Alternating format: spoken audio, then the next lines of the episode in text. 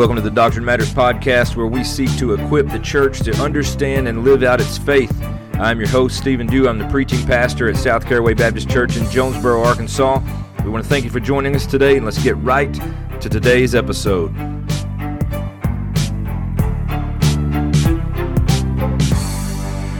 Soli Deo Gloria.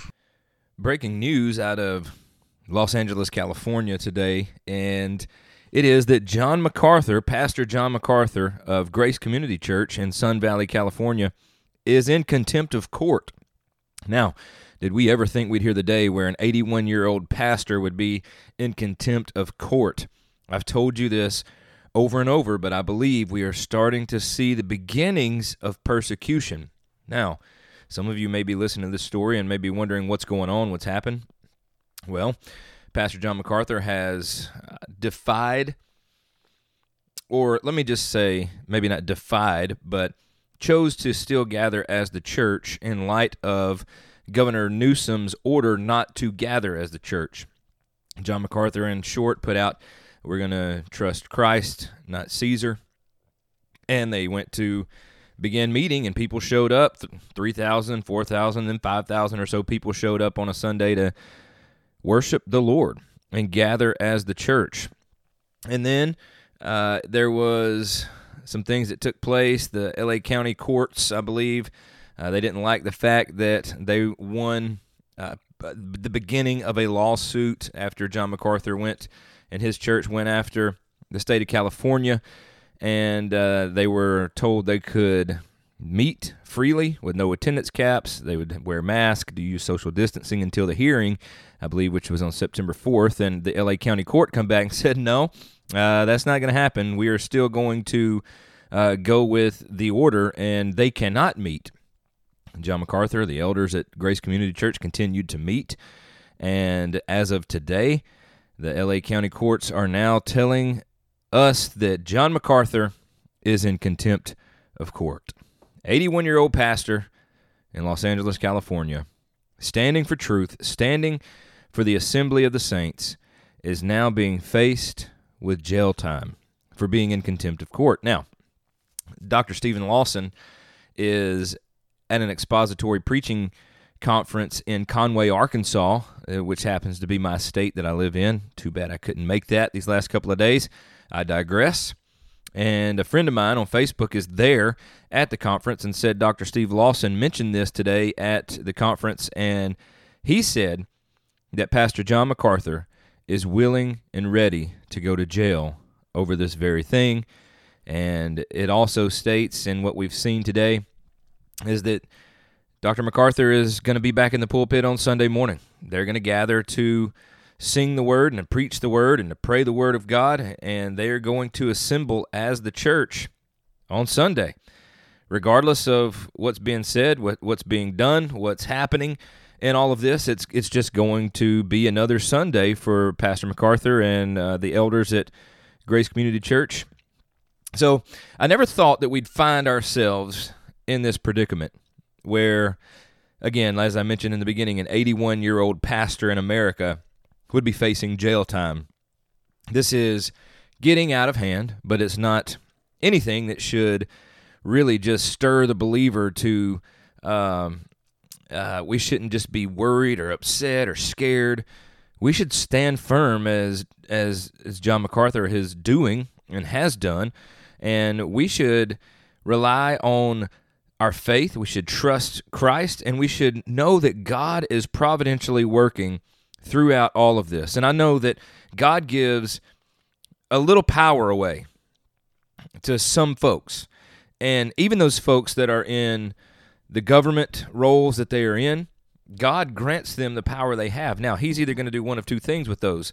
He's going to let them carry on about their way and do whatever they want to do, and it's going to be under His sovereign rule and sovereign hand. Nothing is going to happen apart from His knowledge and understanding and His will and what needs to play out in this world. So He's going to let them go on their way, or He's going to restrain that power. So through this story alone, we've seen God's sovereignty on display.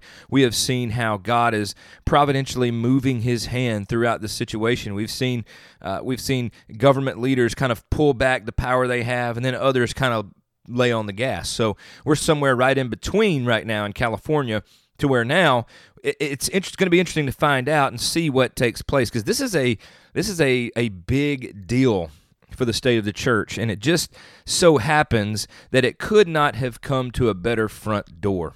The the the pastor uh, at any other church might not be able to stand firm. Hopefully they would, and others might just uh, kind of say, okay, we're going to do whatever you do. You know, they'll cite Romans thirteen, we'll do that, but not John MacArthur.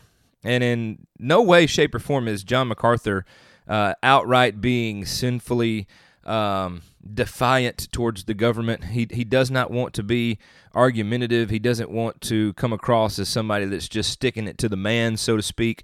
John MacArthur and the elders at Grace Community Church have methodically and, and very uh, calculated ways come come to this understanding and determination to move forward in meeting as a church from a biblical perspective and a biblical worldview. That's where we have worldviews of that are not biblical, and biblical worldviews clash, and John MacArthur is doing so in a very loving and respectable way. He is respecting his government authorities, yet he is not bowing down to what he and the elders there believe is an unbiblical precedent to have churches not be able to gather. Because at the end of the day, we know this, and we have to face this and understand this, is that the governor, the president, mayors, uh, city officials, none of those folks are Christ. They are not the head of the church. Christ is, and in no way, shape, or form can we find Uh, where these people are able to control the church. And we even have a constitution that allows the freedom to worship. And I don't want to get into that, but we all know there's a constitution. We know that it's kind of uh, being attacked as well all over the place. But I wonder what we're going to see happen from this. And I hope that we're going to see a lot of more pastors be- begin to look at what John MacArthur is doing and say, if that comes to my doorstep, I want to be standing firm just like this, but I also want to be respecting and loving to my government officials, but I will firmly plant my feet and say, even if I'm the only one here, I will stand firm and open these doors for the gathered assembly of the brothers and sisters in Christ. So it's going to be interesting to see. It's going to be interesting to see how this plays out, what happens to John MacArthur. I mean, when I'm thinking of prison like what, or, or jail time, what are they going to do with an eighty-one-year-old pastor? Are they going to throw him in the gin pop and, and, and, and trust that he can survive in there on his own? Are they going to put him in a certain space for older folks? I mean, I, I've never been to jail. I've never been to prison. I don't know. So I don't know where he would go, if he'd go just with every other offender that's out there, but Uh, I, I, it's just hard for me to fathom, although I, it, I can see, I, I'm kind of have two hands here. One, it's hard for me to fathom it. On the other hand, I'm like, well, I knew it was coming. I've seen the writing on the wall. Here we are. Uh, what happens here? I feel like it just gets worse from here. Uh, we're right in the middle of the, the D N C stuff going on right now, and I saw a quote today where Michelle Obama has basically said, if you don't vote Democrats into power, we're going to make your life a living hell. Uh, many of you may have seen that quote. Uh, I, I really haven't even been watching the D N C. I don't even watch the R N C. I don't watch those things, uh, but I do try to keep an understanding of what's going on. I try to see what's happening in our in our world, and I see that we are in just a terrible predicament. However, I want to remind you that although it may seem that America is in a terrible predicament, and if you listen to the last episode, there was a, some talks about potentially experiencing the judgment of God because of the way that America has spit in the face of a holy God, from the way we murder the babies in this country and the all-out rampant sin. We talked about judgment that could be potentially coming or being. This could be part of judgment now, but we do see this as persecution. Uh, many many don't, uh, but we're not going to hash that out here on this episode. But we live in a world where we have got to understand that we're going to have to either stand firm or retreat. So whatever happens in November, whether we vote in uh, Democrats or we vote in Republicans, that's that doesn't matter. What matters to us is that we stand firm and continue to stand firm for Jesus Christ and the church We can't give in to this uh, narrative that we, we need to bow down, we need to do Romans thirteen, we need to do everything our governors and our mayors say. We can't give in to that. We got to give in to the Word, and we have to stand true to Christ. We have to honor Christ and exalt the Lord as we stand firm as pastors, as church members, because one thing is for sure, that all of this is happening. All of our world is going to hell in a handbasket, I've heard it said as I was growing up. Thank you, Pastor Jim Varnon, as uh, I so... Uh, heard lovingly over and over as I grew up. I'm thankful for that man of God that taught the scriptures when I was coming up through a child in high school and all those things. But uh, anyway, I digress. One thing's for sure, that even though this world is going to hell in a handbasket, we can know that God reigns supreme. He is still seated on his throne. There's nothing that is going to move him. There's nothing that's going to shake him. There's nothing that's going to startle him. He is in complete control of everything that's happening in this world, even if there is persecution, if there is judgment from him that comes upon this land. I'm reminded as we were about to start at my church, the book of Ruth, and a lot of people want to play up the, the book of Ruth as just like this romance novel or this awesome Hallmark movie or, or Lifetime movie that should be just a, a, a great romance for everybody to watch, you know. But really the book of Ruth is not about romance and love and all of these things as we know it. What we see in the book of Ruth in the very first five verses is that a man took his family from a place that he needed to stay and faithfully serve the Lord, even in the midst of a judgment from God on the city, even in the midst of a famine. They should have stayed there and faithfully served the Lord, left to a country called Moab that they never should have been in. They never should have been in Moab. They never should have gone there, and as a result, Elimelech, if you know the story, he dies. His two sons die. There is a, a and just a, Naomi's there with her two daughter-in-laws that she's left in a country where she doesn't need to be as an Israelite, and her two daughter-in-laws are Moabites. And the biggest thing about this is the royal line is in jeopardy. So God, in his providence, has to get Ruth, the daughter-in-law, back to Bethlehem, and specifically to Boaz. So uh, let me just digress here from this story. I don't want to get into my sermon or get into the book of Ruth too much right now, but I want you to see that even in the midst of judgment, we cannot leave and go to the land of Moab. And what I mean by that is we have got to stand firm and faithfully serve the Lord no matter what happens. I have seen people on my timeline and, and, and others, they may be joking, some may be serious. It's like, if if some, if X, Y, and Z happens, where can I move other than America? Well, the problem with that is we would almost, as Christians, if any Christians left America strictly because of the things that are happening, we could be like Elimelech, and instead of faithfully staying and serving and honoring the Lord, we could be finding ourselves moving into a country we have no business going, uh, simply to look for freedoms. Now, the Beth, people in Bethlehem were, were were hungry. There was a famine, and we see in the book of Ruth that they should have stayed anyway and faithfully served a sovereign God whose hand was providentially over that situation, just as we've seen God's hand providentially place Ruth back into Bethlehem for Boaz, just like God's hand in providence is going to move and work in our lives in the midst of all of the chaos that's happening now. There is so much going on, and we can look at ourselves and say, I can't take it anymore. I want to move. I want to leave. I can't understand why this is happening. All of this is happening as a result of sin, because we live in a fallen world. Genesis chapter three teaches us that. So we can't just outrun the fact that we're going to go somewhere where it's all uh, great and nice and warm and sunny all the time. However, that would be awesome if we could find that place. I know they exist, but getting there is half the problem. But we can't outrun a fallen world. We can't outrun sin nature. We can't outrun God. So no matter where we go, we're still going to be living in a fallen world. There's going to be sin around us, and sin has consequences, and God has to judge that sin. And one day, Jesus is going to come back, and all of this is going to be judged, and all of this is going to burn up like wood, hay, and stubble. There's going to be a new heaven, a new earth. Uh, God will live with his people. His people will live with God. It'll be awesome. I can't wait for that. But until then, we live in a jacked up, messed up, fallen world, and we are going to have to do one of two things. I've already mentioned it. We're going to have to stay faithful, or we're going to have to retreat. Now, retreating as a Bible-believing Christian is out of the question.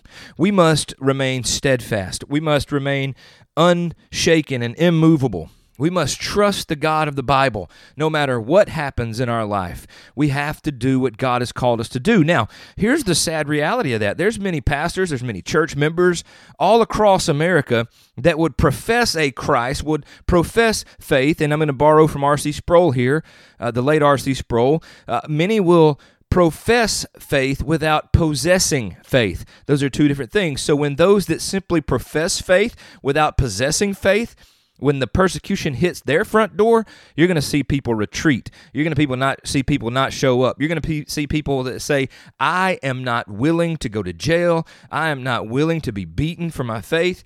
I, I, I profess it. I have it. I love Jesus, but I'm not willing to endure persecution. But here we have a little problem with that. The Bible says all of those that desire to live a godly life in Christ will be persecuted. And I've talked about this before. Christians can't just have the benefits of the Lord. However, I would argue with you that suffering is a benefit of being a believer because we're suffering like Christ. So if you are a true believer, you don't get out of this suffering. You don't get out of the trials and all of the things that go along with that because it's a strengthening of our faith. It is It's us going through the fire and coming out purified. It is our strength that is, uh, we're getting stronger. Our faith is being strengthened. So a true believer doesn't get out of the sufferings and the trials and the uh, the persecution that comes along with that just because we profess Christ. If you profess Christ without possessing faith in Christ, then you're going to be the first ones to retreat when things come to your front door. Now, on the flip side of that, those that possess faith and profess faith, those are the ones that we're going to see standing firm. They're going to plant their feet on the Word of God, and they're not going to move. They're not going to be shaken. They're going to trust the sovereign God of the Bible, the sovereign God of this world, and they are going to dig their heels in, not in a defiant kind of come and get me type attitude, uh, but they're going to dig their heels in and say, here I stand, I can do no other, is borrowing now from Martin Luther.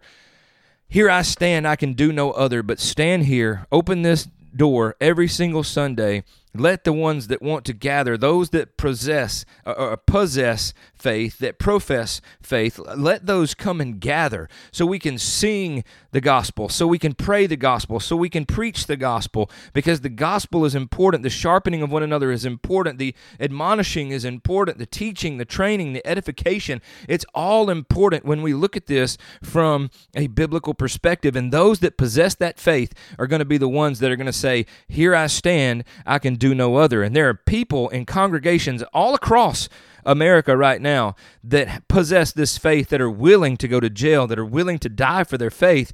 And sadly, some of them are attending churches where the pastor would not stand firm if persecution came to their front door. Now, this means I am challenging all pastors and leaders and elders. You must stand firm when persecution comes. If you can't see yourself standing firm, if you know that you wouldn't stand firm, you would probably do good to resign this Sunday.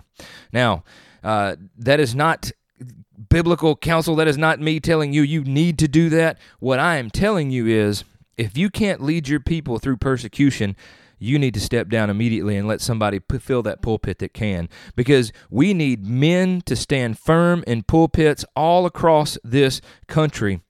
Because persecution is coming, the judgment of the Lord is coming, and we have to be willing to continue to preach the whole counsel of God without waver, without uh, putting our own thoughts into the text. We need to continue to open the Word daily, or, or every Sunday, weekly, I should say, and let the Word of God continue to be put forth. And we know that God's word shall not return void, because it's God's word that people need to hear. And if they can't hear it from faithful men, they'll never hear it. The Bible teaches us that faith comes by hearing and hearing by the Word of God. So we need faithful men in pulpits to faithfully proclaim and preach the gospel, and not only the gospel, the whole counsel of God, so that those in the congregation can hear, be edified, be encouraged, be admonished if need be, that be taught the Word of God. So we need to understand that we have to be willing and ready to accept this very thing that John MacArthur is facing right now if it were to come to our front doors.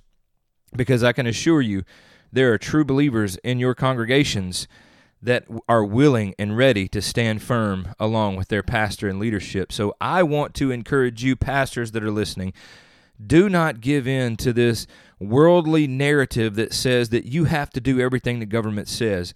You can do what God has called you to do. You can stand true to the Word of God without being this arrogant, pompous jerk that nobody likes, right? You can do it respectfully. We we have a beautiful example right now happening right in front of our face. So I don't want you to turn a blind eye to what's happening in California.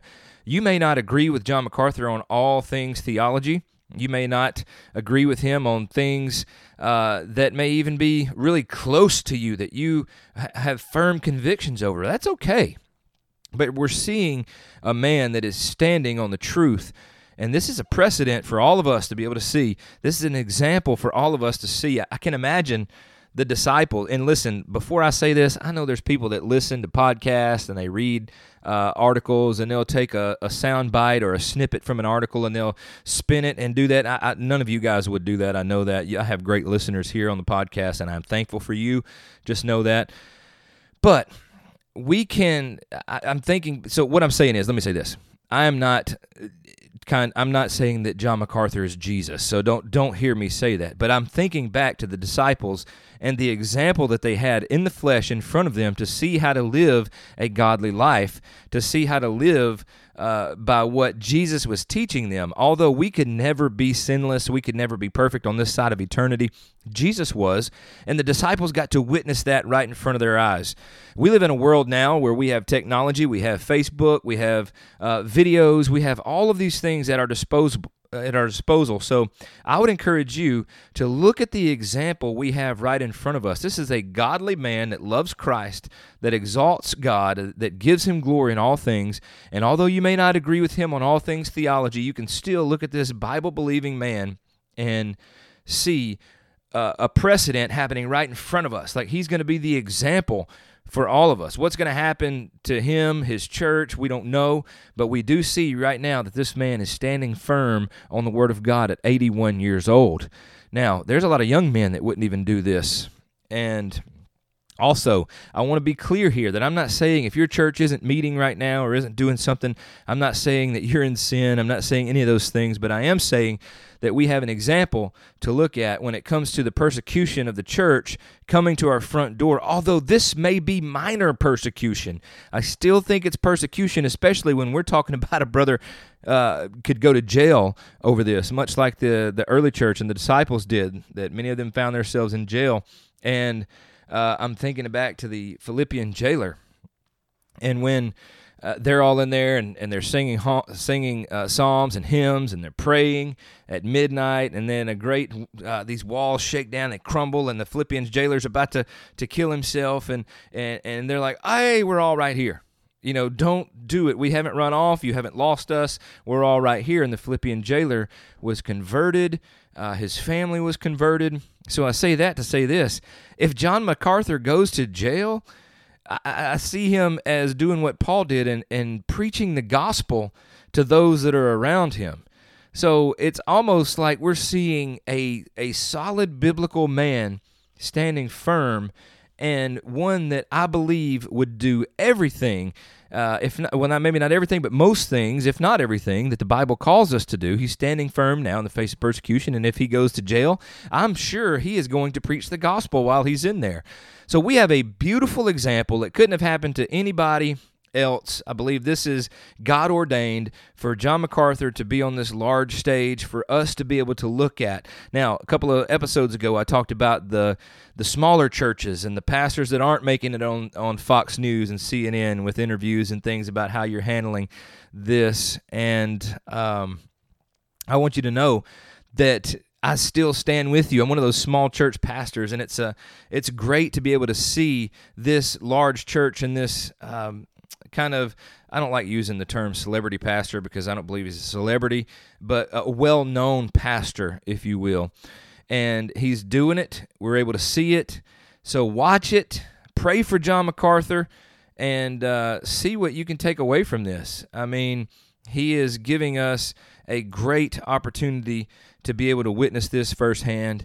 And I just want to know and pray that I would stand firm like John MacArthur is. And I hope you would too, whether you're just a church member, a lay person, or a pastor or an elder yourself in your local church. I pray that we would all look at this and be able to say the same things, is I will stand firm just like that if my government comes knocking at our door. I hope you do. I hope I do. I, I feel strongly encouraged that I would stand firm and our elders at our church would stand firm if something like this happens. So I want to end today's program. I feel like I've said a lot. I feel like I've almost preached more than anything, but uh, kind of passionate about what we're seeing playing out in front of us. So I want to end our time together by just asking you and challenging you to to pray for John MacArthur and the elders at Grace Community Church, and, and to keep an eye on this to see how this is going to shake out and play out for Grace Community Church. But I also want you to be encouraged, and I also want you to uh, reflect on all of this. So I want you to to to search yourselves. Christianity, the Bible teaches us, is going to cost us something. So are you willing to pay the cost? Are you willing to stand firm in the face of persecution no matter what happens in this world? I hope you are. I pray that you are. Listen, I don't know you, but I'm going to pray for you. I'm going to pray that you would be that church member or that pastor that would stand firm in the face of persecution, and I'm going to pray that that doesn't happen, but uh, if if, if it, what's happening in California is telling us anything at all, I believe it's going to start happening in more places all over America, and especially uh, after November, and we see what's going to happen in the White House and, and all of those things. So be encouraged, church. I love you. I thank you so much for listening to the episode, for listening to all of the episodes whenever you can. It's a blessing. And uh, if you are a listener, I would love to hear from you. Doctrine Matters Podcast at gmail dot com. If you have questions that weren't answered, uh, I'd love to answer those. Matter of fact, I'm in the process of answering a listener email right now. It's uh, rather lengthy uh, topics that we are discussing, but uh, I'm I'm honored to be able to do so. So, um, yeah, if you want to do that, doctrine matters podcast at gmail dot com. I'd love to just hear from you, just to hear if you're a listener, or answer any questions you may have, or uh, if you have any thoughts, comments, and as Todd Friel says, snarky rebukes. I'd love to hear them.